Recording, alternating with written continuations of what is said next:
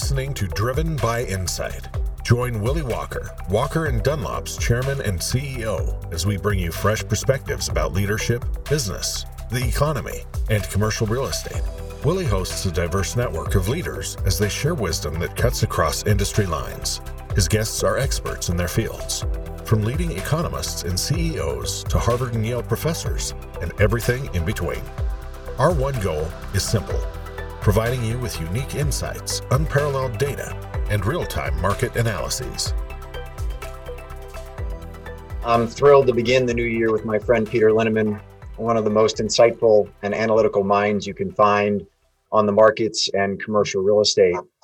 Our discussion today will be grounded in the data Peter published this week in his quarterly Linneman letter. And to any of you who don't subscribe to the Linneman letter, as you will hear over the next hour, it's packed with data and valuable insights on the markets that I would highly recommend.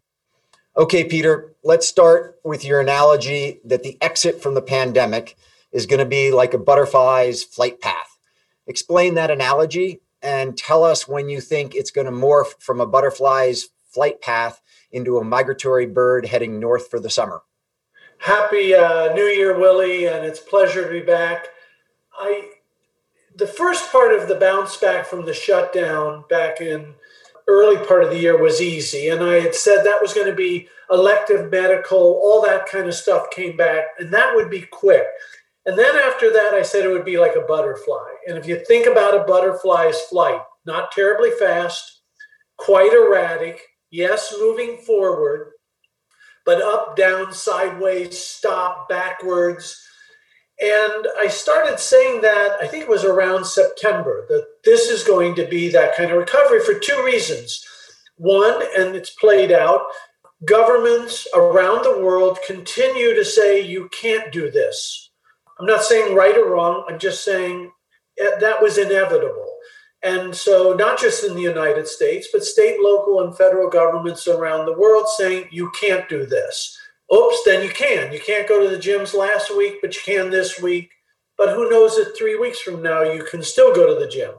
And then on top of that is, even if I'm allowed to do it, do I want to do it? So Willie, you and I, big travelers historically. I haven't been on a plane since fourth of July weekend. I can, I just choose not to, and partly because of my age and, and so forth. So when you combine, you can't do it, and I don't want to do it, it's going to be a butterfly until enough people get vaccinated. And then when enough people get vaccinated, both are going to start receding. They're going to stop saying you can't go to the ball games. That's jobs for popcorn salesmen and parking lot attendants. And we're going to start saying, I feel safe going to the ball game because fifty, sixty, seventy percent of us are vaccinated. That's when it becomes a migratory bird. When does it become migratory? Probably doesn't start until June or July.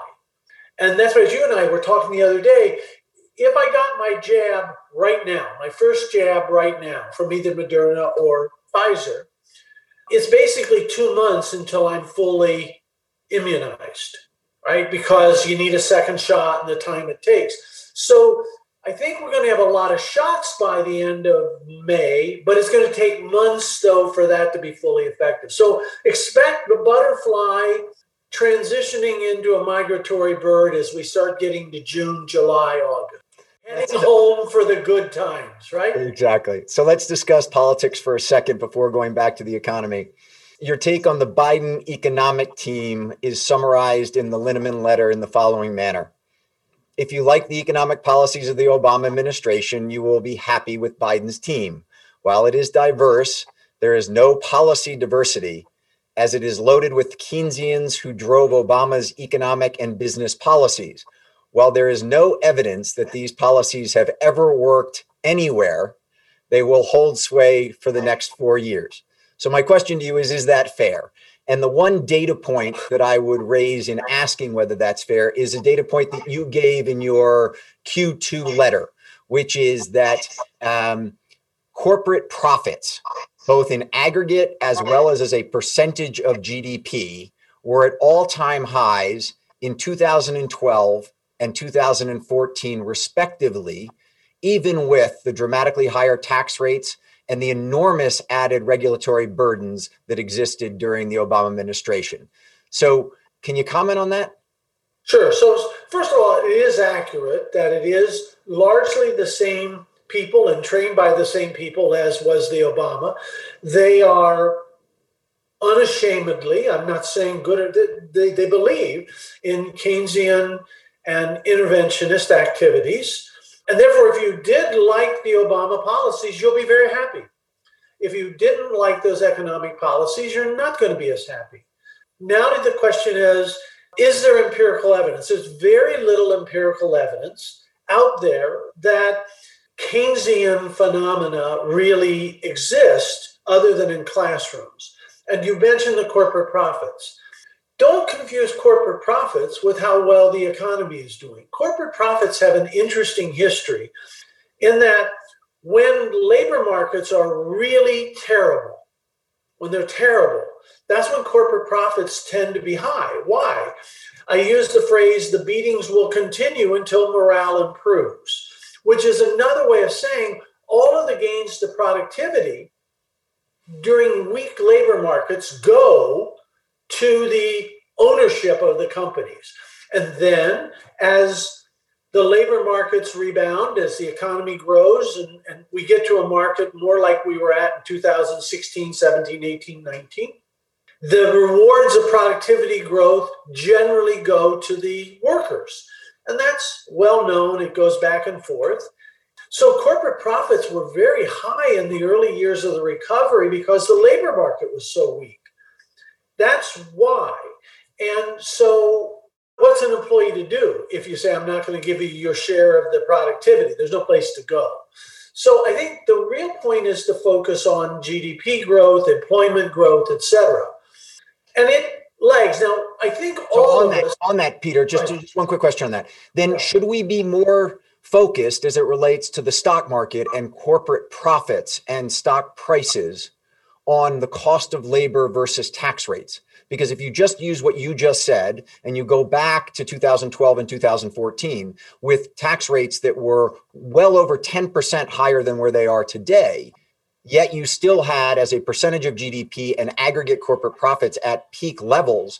Does yeah. that mean that we're chasing taxes and that's actually not what we ought to be focused on, but actually on the cost of labor? Well, in, over the long history, employees capture about two-thirds of productivity gain over the long period, and employers gain about one-third. And in some periods, employers gain it all, and in some periods, employees gain it all. And I think what happens is people get too fixated on almost a Marxian struggle story between employers and employees. The truth is, employers and employees are in this together. And by and large, employees do well when there are lots of jobs and lots of opportunities. And that tends to be when companies do well as well. It's not a struggle so much as they're in it together. Okay, so let's let's focus for a second on the employment numbers and unemployment, because right now the Bureau of Labor Statistics says that the unemployment rate is six point seven percent at the end of November. And you look at that number and say that's an underclassification of unemployment, and predominantly by looking at the four million furloughed workers in the United States and adding those to the unemployment ranks, your actual unemployment number at the end of November was eight point nine percent. But as you remarked in your Q two letter, when Barack Obama was reelected in two thousand twelve, we had seven point nine percent unemployment. And so while the shift from three point five percent, which is where we were at the beginning of the year, to either the BLS's number of six point seven or your number of eight point nine percent is a dramatic shift, it's not like we're in uncharted territories. So I guess the question to you is, is all this stimulus that we're talking about really needed, given that even your number, adding to what the B L S number is, doesn't put us in some range that we haven't seen before as far as unemployment? Well, we are, we were in truly uncharted territory when we go back to our, let's say, six months ago or eight months ago. We've massively improved. It could be as high as twelve or fourteen percent. The Linneman letter lays out why and how. No one is lying, by the way. It's simply data issues. How much help do we need? I don't view the government spending that's being talked about, certainly not CARES one, and mostly not CARES two, and there'll be a CARES three, if you will. I don't view it as about stimulus, Willie. I view it about society was faced with a very unique disease situation and decided to shut down certain parts of the economy, okay? And again, whether it was shut down by the government or by you uh, deciding not to do it, doesn't matter. Society decided to shut down a big chunk of our economy. In so doing, we made innocent victims out of hotel workers, airline workers, restaurant workers. You know, we can go through the laundry list. They became innocent victims of society's decision. And in my view, society should more or less try to compensate them for that. Now, those people can't go borrow for themselves. I mean, who's going to, are you going to lend to somebody who doesn't have a job? It doesn't look like their industry's coming back for the next six months. You're not going to lend to them. The U S government can go out and borrow very cheaply on their behalf and give them the money through unemployment or P P P or all the mechanisms. That's what's going on. That's what's really going on. And in so doing, keeping those people alive, which I think is a good thing. And that's why this has been productive spending. How much do we need? Fast math of where we're sitting. fifteen percent of the economy, we could argue about that, but I'm just taking fifteen percent of the economy really struggling. Hotel workers, et cetera, right? Ticket salesmen at the ball games, et cetera. Let's say fifteen percent of the economy. It's going to take another six months on average, some longer than six months, some shorter than six months. So we need a half a year for fifteen percent of the economy, right? That is seven point five percent of G D P. This is all back of the envelope, right? Just to give a sense. ten percent of G D P is two trillion dollars. And so we need a trillion and a half. CARES two is about a trillion. Not quite, but let's call it a trillion, but it's all not going to help them. Some is going to other things. Let's say seven hundred million is going, seven hundred billion is going to them. We need another seven hundred billion dollars over this calendar year to be authorized to help those people. And then we're back to something like the migratory bird takes care of it. So let me let me let's go from the macro numbers and those big back of the envelope numbers down to some stats that you put into the letter that talk about the consumer. So you point out that the individual debt service ratio was below nine percent in Q two of twenty, down from nine point six percent in Q one, and dramatically below its peak in two thousand seven of thirteen point two. You also point out that credit card delinquencies were down to one point two percent in Q three of twenty twenty from one point six percent in Q four of two thousand nineteen. I want to repeat that one so everyone picks that up.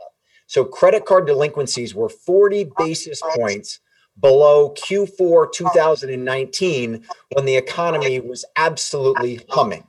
And finally, you note that the savings rate rose from eight point three percent in February pre-pandemic to thirty-three point seven percent in April, but subsequently came down to thirteen point six percent in October as people returned to more typical spending habits, which increased consumer spending to real monthly retail sales in October at five point five percent above their pre-COVID peak in January. So if you look across the board, the consumer debt service ratio is excellent. Credit card defaults are at historic lows and better than pre-pandemic numbers, and consumers are back spending at pre-pandemic levels. So I reiterate my question, is all this stimulus needed? And the answer is, if it is focused on that fifteen percent, yes. To the extent it's not focused on that fifteen percent, no. And so you point out the retail number that we, we hit this real high.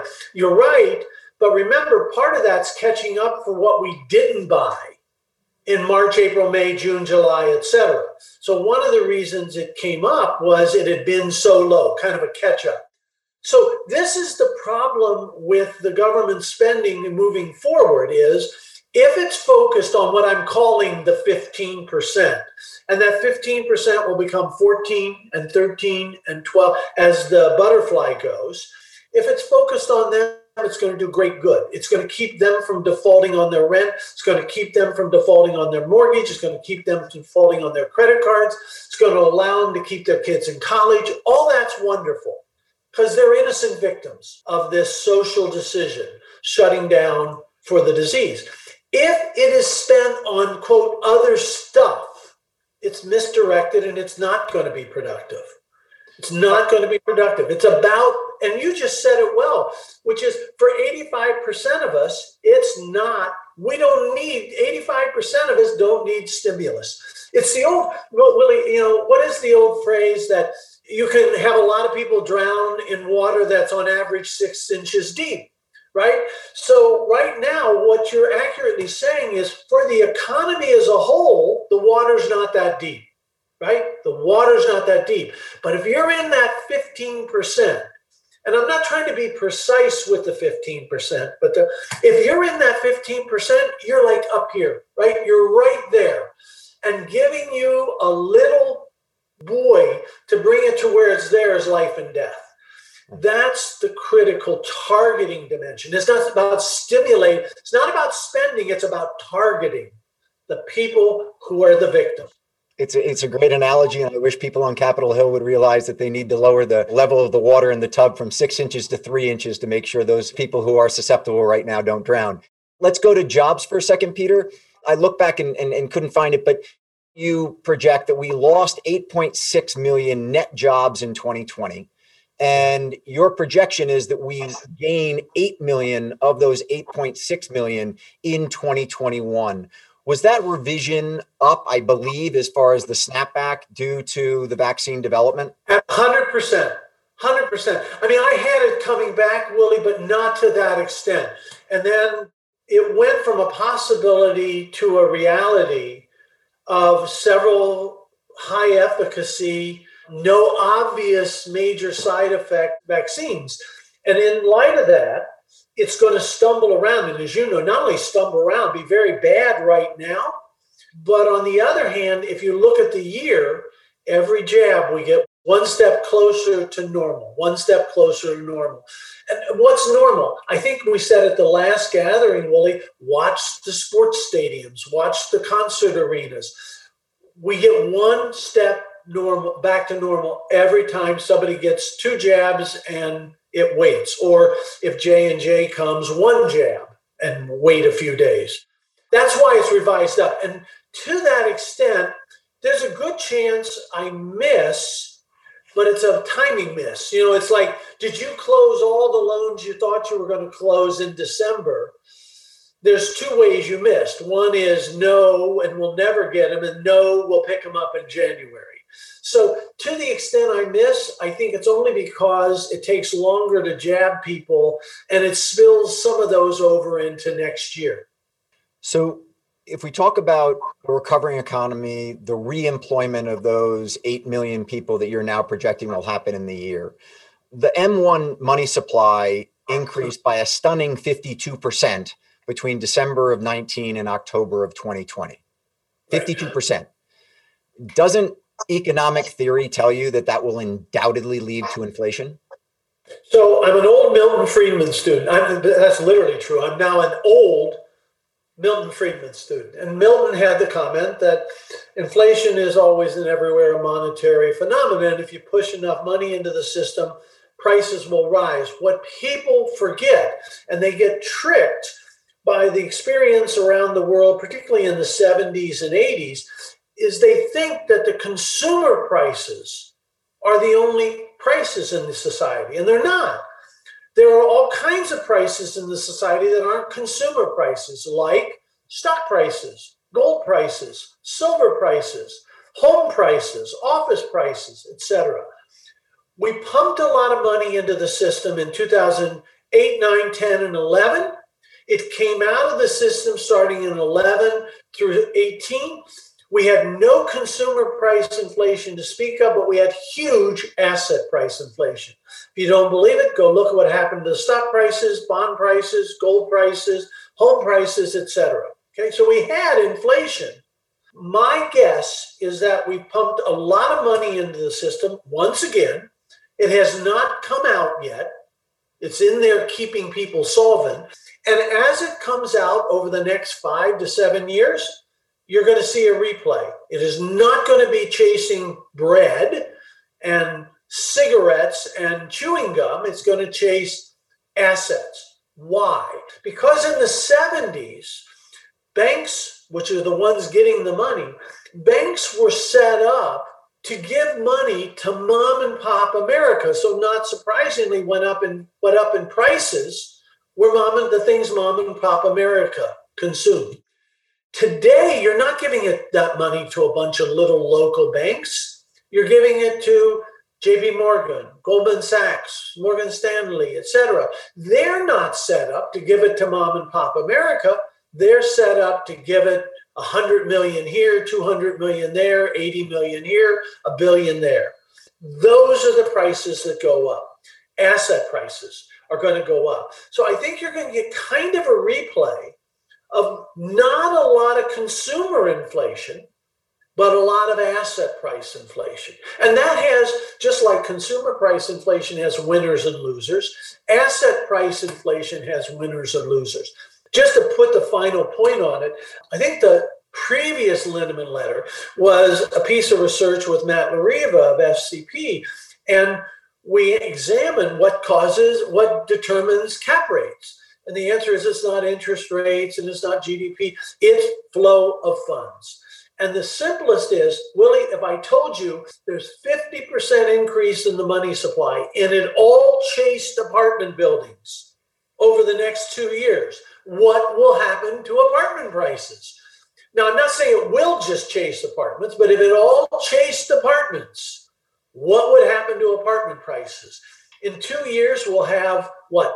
three percent more apartments, and we have fifty percent more money chasing, the prices will go up. That's the asset price dimension I see coming. And I think it's going to be a decade of asset price inflation again, which for us is lower cap rates.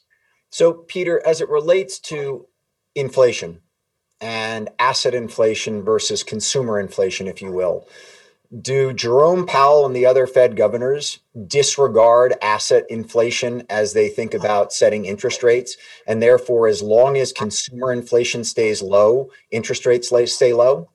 They're aware of it. And in fact, Alan Greenspan was very articulate on exactly this point during his term, which is, uh, remember the housing bubble phenomenon and Shruti Prickett and I don't know that I want to second guess asset prices, but they definitely are inflating in ways that would appear purely inflationary and so forth. So intellectually, they're aware of it. Historically, they have been hesitant to direct monetary policy around asset price inflation. There are some pros and cons to that, but they have historically been hesitant to do so.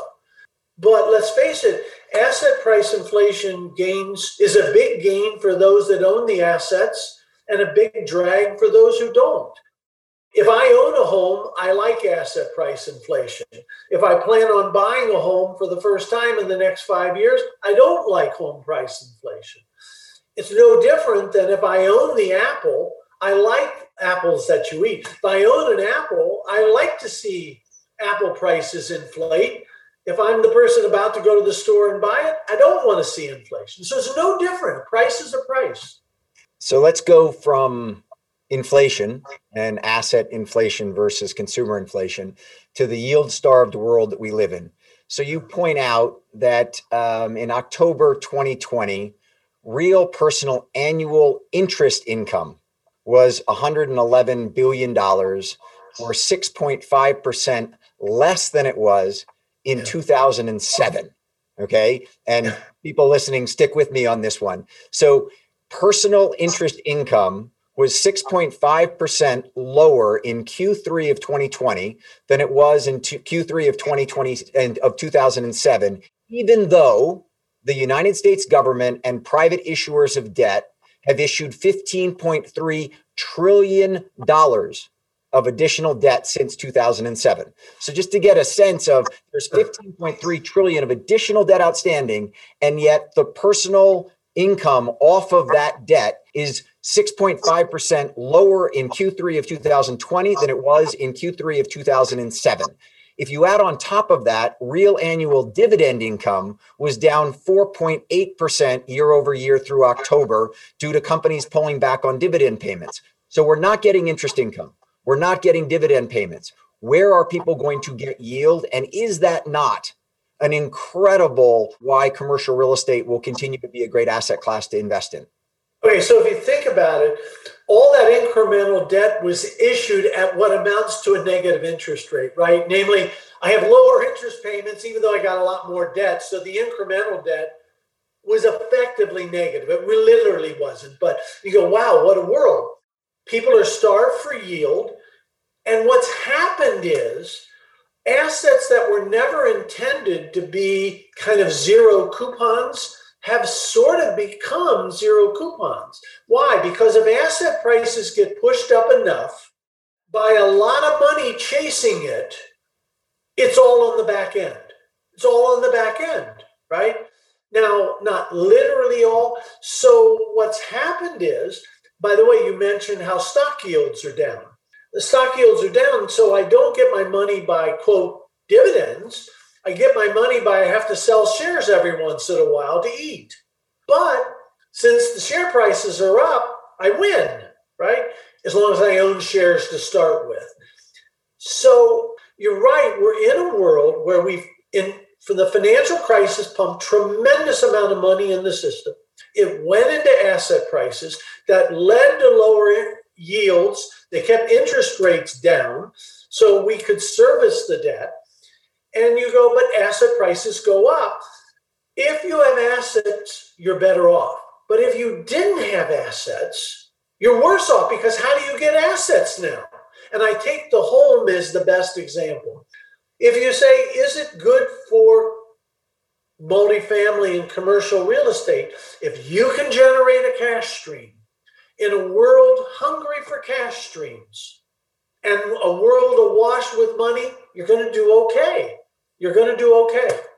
So, Peter, in the letter, you outline a hypothetical multifamily investment. And with rents going down by ten percent in two thousand twenty-one and two thousand twenty-two, can you can you run us through that? Because I think this, yeah. this low yield environment is very indicative to why you still believe that if you're going to even have a reduction of rents or your N O I by ten percent in two thousand twenty-one and two thousand twenty-two, it still makes sense to invest. So I kept getting asked, Willie, the question, go back six months ago or eight months ago, I kept getting asked, well, what would you invest in today if you could, right? And I really started thinking about it. So I started going, I'm not going to invest in zero yield, zero yield, zero yield, right? And I looked at multifamily, and multifamily, you could buy at a four and a half cap. I know some markets are less and some, but it's not a crazy number to say four and a half cap, right? I mean, it's not a, a nutso number. You could go get me a ten-year, thirty-year A M at two eight and a half, two and a half, half, two eight. Yep, two, okay. two and a half, to two eight. I think your model two, is two eight, which is great. Two eight, and then I started doing the math and going, gee.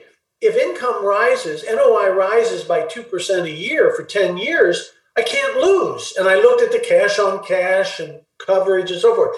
Then I started to say, well, that's all great, but what if it falls? What if N O I falls ten percent and then another eight percent over the next couple of years? And as I show, you still do great. You still do. I know it's all just math, but it's straightforward math. You would agree.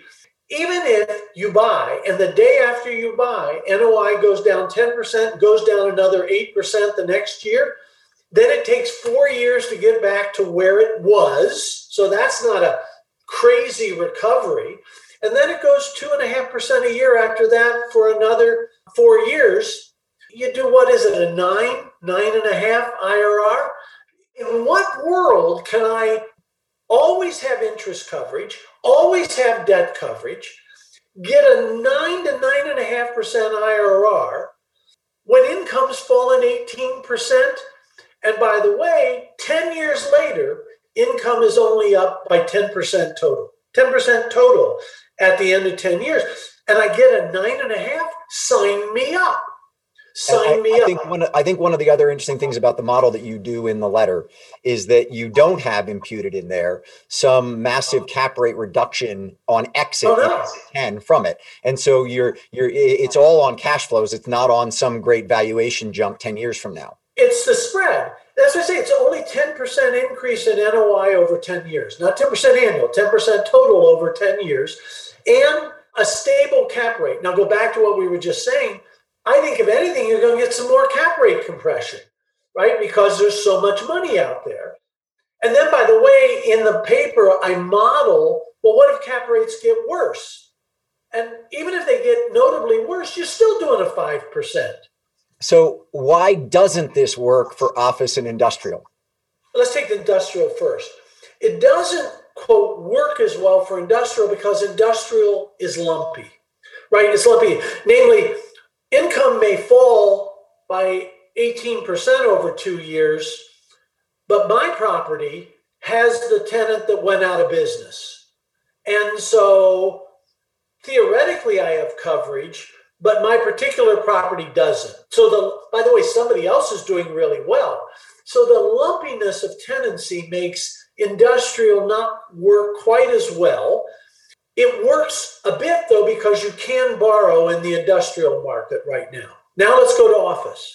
Doesn't work at all for office. Why? Because, one, I can't borrow, right? If I said I want to buy um, you know, a one hundred million dollars office building, how much is somebody going to lend me for that these days, Willie? Not much.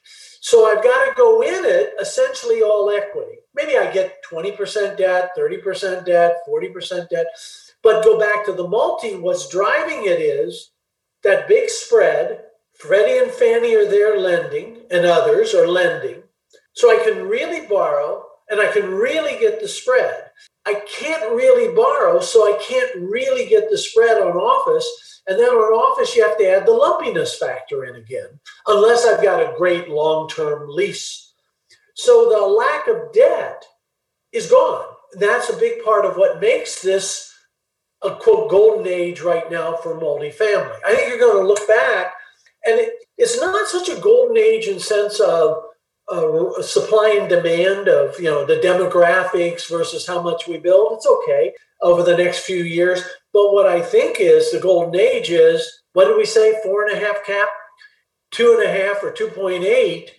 That just doesn't exist in history. It just doesn't exist. And by the way, ultimately, that's why you'll get yield compression if there's a lot of money out there. You'll get cap rate compression. And on that, you, you do note, as it relates to cap rates, that um, because of this massive Q E activity, and I think your estimate is one hundred forty-seven billion dollars of real estate private equity dry powder focused on North America, you expect cap rates to revert to pre-crisis levels during twenty twenty-one and then potentially compress from there? Yeah, I mean, what we have right now, as you know, is in multifamily, there's not as many transactions. In industrial, there's not as many transactions. But as best you could tell, those two sectors, cap rates are not much different than a year ago. Not, you know, it's hard to tell because there's not as many transactions. In the other sectors, there's not much price discovery, right? There's just not much.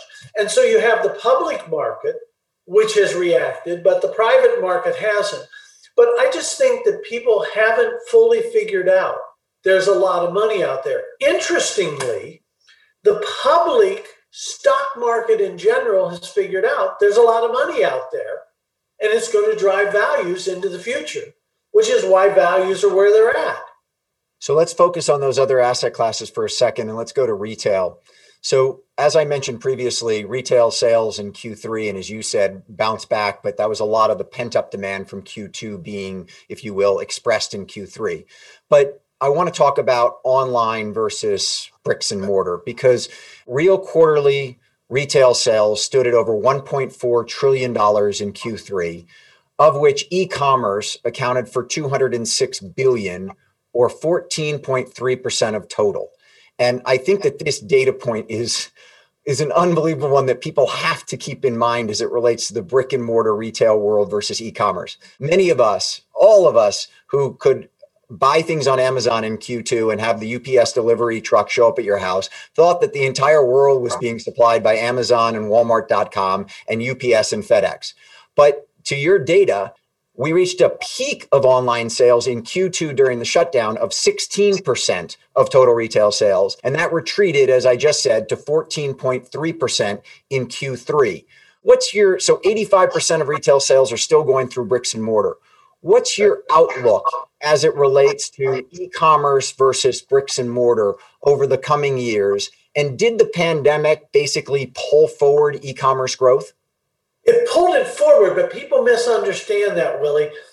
To the extent they got sectors and sales that they weren't going to get until twenty-one or twenty-two, but they got them in twenty twenty, they can't get them again, right? They already got it. If you picked up all the gold that's there last year, including gold that you didn't think you were going to pick up until this year, you can't pick it all up last year and find it again. You've already picked some of it up.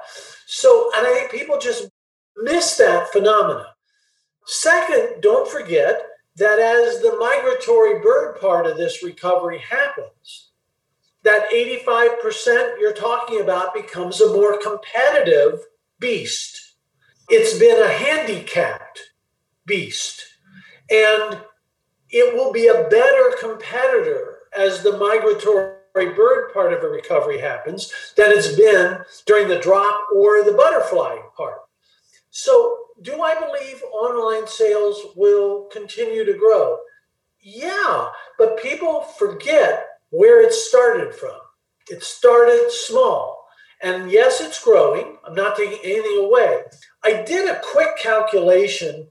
And by the way, I also net out the fact that online just basically wiped out catalog. And people forget that a big chunk of online sales were all the catalog sales that did occur or would occur going forward. So not all the online sales came out of brick. A lot of them came out of online, excuse me, uh, catalog. Okay. If you look back net net at brick sales, as best I can estimate, basically, over the last decade, brick sales in real terms are flat. They're up like three percent. That's not great for a decade, but remember, it's real. It's adjusted for inflation.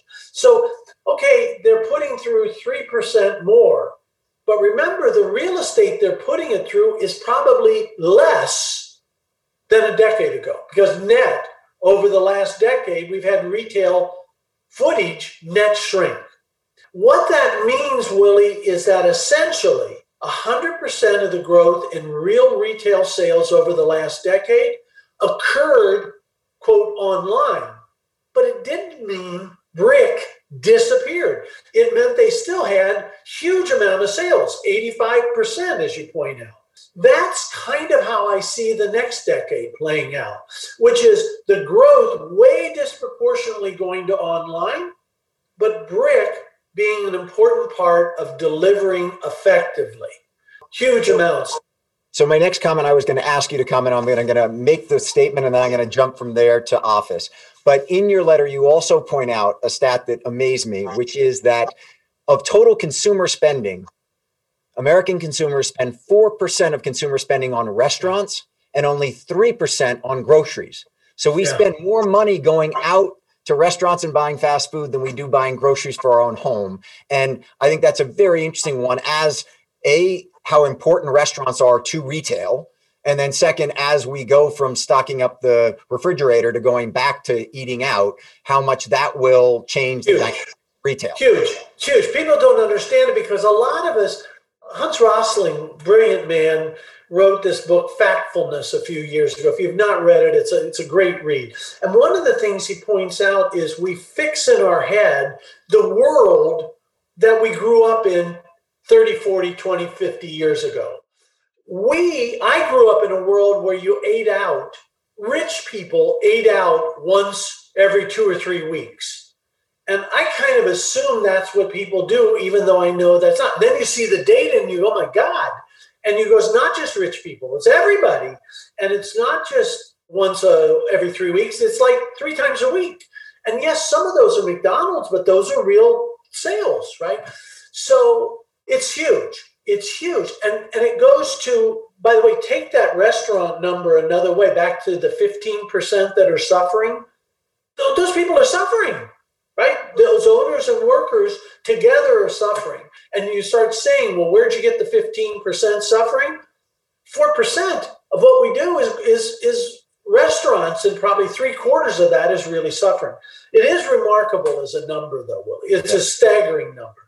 So you have a headline that says, don't write off the cities. And you and I are firmly in agreement on this one. Yes. Um, talk for a moment, Peter, about your numbers as it relates to office usage and square footage usage. You, you spend a lot of time talking about how for a decade we had seen square footage per employee shrink, shrink, shrink, shrink, shrink. And law firms were going and trying to get, you know, make people work in thirty square feet. And then, you know, they just down and down and down. And now all of a sudden, because of the pandemic, your assumption is when we get back to offices, we're going to need more square footage. Oh, yeah. We over downsized. We overdid it. The pendulum swung too far. And when you add the pandemic and the concerns of the pandemic, a lot of people who built their offices out, I don't just mean WeWorks, I mean you, me, everybody who's got their space built out over the last ten, fifteen years, you went too far. We went too far. We put workers too close. We sacrificed productivity. I wrote about that over the last few years. And we've sacrificed sanitation and so forth. So we're going to find as people come back, we need more footage. We don't need more footage now because if only five percent of us are going into the office today, we got plenty of space. That's not our problem. But when everybody comes back, and they will, um, we need more space. So somebody said to me, why do you think people come back? I think you want to know the, the, the real honest answer is because they have spouses. They have spouses. And their spouses are all saying, I don't care if it's a male spouse or a female spouse, they're all saying, leave. And by the way, they don't want to be home either. I, I said jokingly, but only half jokingly, that how many people go to the office on Saturday or Sunday or stay late on nights because they don't want to go home and have to deal with the kids, right? And it may not be, may not be a nice truth, but you know, all of us, if you listen, there's some truth to that. There's a sociological dimension of protecting my interests by being in the office. There's a social dimension of people have friendships and such. Do they like the commute? Not generally, but you put up with all kinds of stuff. Would you rather commute or have to share a thousand foot uh, space with uh, your children and your spouse? That's not close. That's not close. And people will, you know, they're going to come back. By the way, just to jump one, Willie, how do I know hotels will come back? Because, and conventions. And the reason is because spouses are saying, get the hell out of here. I was much happier when you weren't here. And we all know that that's true, right? Except for us. Let's go to hospitality for a second. The uh, occupancy rate in two thousand twenty was forty-seven percent. Your projection is that through the first half of twenty twenty-one, we hold flat at about forty-seven, fifty percent occupancy on hospitality. And then as the jobs get in and as people get back to traveling, that it rebounds quite nicely. And you think that occupancy will get back to two thousand nineteen levels, which was at sixty-six point three percent by year end twenty twenty-three. And yep. I guess the question to you is, can owners hang on that long? Not if they have C M B S. I mean, I think the answer is not if they are a C M B S borrower. If they're a bank borrower, yes, because I think the Fed is going to continue to tell banks, work with them. And the ones that have the biggest problem in that regard are negative operating income, because it's one thing to work with you and it's another thing to fund operating losses. So the full service, full operation, high end, they're working at negative operating income, which is why you've seen some of them just close. I'm not even going to try to make money because if I do, I'll lose money, which I think is not such a dumb strategy right now on those things that, I mean, just limit the negative operating income loss. But they'll come back, and they're going to come back because people like to travel. People, I mean, I was watching Schindler's List the other day. People rebound from cat- cat- cat- uh, catastrophes. People rebound. The world came to an end effectively, and it rebounded. You know, after World War Two, you know, people talk, well, people come back to the city, and you go, Willie, what was the year, nineteen ninety-seven or such, when the earthquake hit San Francisco during the World Series, something around there, right? Yeah. They rebuilt San Francisco. Why not? They could have just said, never again, leave the highway laying on top of one another, and let's pick up and move to Boise. They could have. They rebuilt. They rebuilt all the cities after World War Two, right? All the cities. They rebuilt New York City after nine eleven. They rebuilt, and so that's because cities are vibrant economic engines and vibrant social engines. They have not been very vibrant over the last ten months, but we all know the reasons. It's not because they can't be. It's because temporarily they aren't. And if you take away from their vibrant, if look, I live in the center of Philadelphia for the last forty years. If you take away its vibrancy, all I'm left with is bad government, high taxes, and dirty streets. Some pretty right? good universities and hospitals as well, I would say. That is true. That is true. So let me let me let me just I want to make one more comment on hospitality, and then I want to move over to multi versus single. And that is that I in, in reading your letter and in reading a lot, everyone says that travel is going to rebound on the vacation side of thing and personal travel, but that corporate travel is going to be very slow coming back. And I would say that as much as I would love to think that if I'm recruiting somebody who lives in Los Angeles or in Miami, that I can go and just do a Zoom call with him or her, and that's going to have the same impact as having a dinner with them.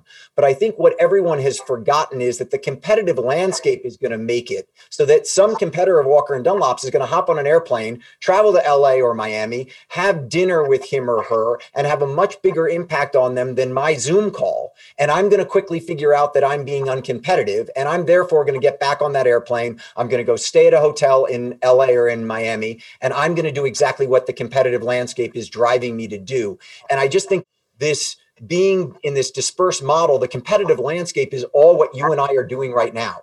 But if nobody would watch this because you and I are remote and I could actually get in a studio with you and you and I could see each other face to face because that was what the competitive landscape was requiring me to do, I would have flown to Philadelphia today to meet with you face-to-face and do a face-to-face interview. And so I just think there's this sense that like what we're doing today lasts forever without a thought about what the competitive landscape looks like. You're one hundred percent right. And let me extend it on the competitive landscape. You talk about it in the context of hiring. What about getting a client? Yeah. What about getting a deal? Right? Right now, if none of us are getting on a plane, I don't give anything up by not coming out and talking to you, trying to get the deal or to get the contract. Now, all it takes is one of my competitors to get on that plane, and I got to do it. Then push the situation one step further. Come on, you send a lot of your people to conventions as a reward. Yes, they're doing business, but there's also a reward dimension. If no one is sending any of their employees to a convention, you have no punishment for not doing it. Now imagine everybody else is sending their people to Disney or Vegas or wherever for the convention, and you say, nah, we're going to phone it in. You're not going to attract the best talent over the long term. So you're one hundred percent right. People are thinking of this as a static And it's quite the opposite. It's a dynamic. And I would like to think, Willie, seriously, and I'm not joking on this, I would think, however good you are at this, however good I am at this, we're a lot better live. Yeah. We've done it live together. I can see your whole body. I can see your crinkles in your face. You can see how old I am. You can, I mean, they can see how impressive physically we both are, right? It is, however good it is like this, you would agree it's better live. For the audience, it's better live. Okay. So we're tight on time as always, but I want to get to multi versus single because there's not a day that goes by that C N B C doesn't have a single family home prices are up by eight percent. There's no inventory, et cetera, et cetera. And, and many people in the multifamily space are sitting there going, whoa, is there a tectonic plate shift going on here between multi and single? And in your letter, you talk extensively about pent-up demand and the lack of supply, not only on single, but also on multi. In the three minutes that we have left, give me a quick summary on multi versus single and where you see that playing out in twenty twenty-one. We, we've been pointing this out for more than a decade now. If multi and single had been in balance, roughly, when all this started and you saw the single family happen as it did, it would have been terrible for multi right now. But the truth is, both started out in great shortage, particularly the single side, in a great shortage situation. So at the margin, is there some single family benefiting more than multi? Yes, but there's such a shortfall in the product that's been created over the last basically eighteen years on both sides that in spite of that, multi can stay quite healthy. By the way, would it be even healthier if? Sure, but it can stay quite healthy. And the analogy, Willie, is remember how Washington, D C, central D C, and central New York City always had these like two percent vacancy rates. And then they go up by fifty percent to three percent. It wasn't a disaster because it was still a shortage market. That's a little bit what's happening. And the only exception tends to be, as you know, urban core apartments. And urban core apartments, if we'd have done this session a year ago, we both would have said urban core apartments are ahead of themselves, right? Not that they'll never get filled.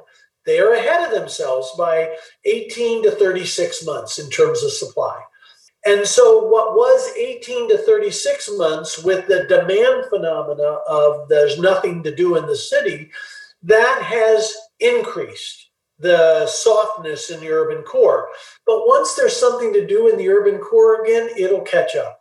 So final question. You've got a uh, REIT that's generating one hundred million dollars a quarter for you to deploy. And you, so you have one hundred million dollars of equity capital that you must deploy in the commercial real estate space, whether it be in notes, whether it be in properties, whether it be in investing in REITs, what have you. Where are you going to put that one hundred million dollars? If I'm like a REIT and I have a long hold horizon, you know, I'm not a trader, if you will. If I have a long hold horizon, I have a multiple objective rather than an I R R objective. I just think you're in a golden age for multifamily in a kind of straightforward way, as long as the mathematics is even remotely close to what we talked about. Now, if I went and bought it at two cap, an apartment, that mathematics we were talking about disappears because I'm buying it at two cap and borrowing at a two point five or two point eight. But as long as I'm playing that spread at abnormal rates, I just think multi is the You're in a kind of golden era. You're going to look back and see it as a golden era. And, you know, the golden era in multifamily in the early nineties was nobody had money, so if you did it, you won. It was in the early, a decade ago, in the eleven, twenty eleven, twelve, thirteen, fourteen, it was supply shut down and there was a shortage so that when demand came back, rent and occupancy did terrific. And you had asset price inflation. And I think this one is spread. The spread is so outlandishly attractive. And a lot of money is going to be flowing to the sector that I just think it's going to, you're going to look back and say, this is the third golden era of longer term hold multifamily. Well, on that, Peter, As you can tell, I devour the data inside of your letter. It's as insightful and as informative as anything that uh, I read.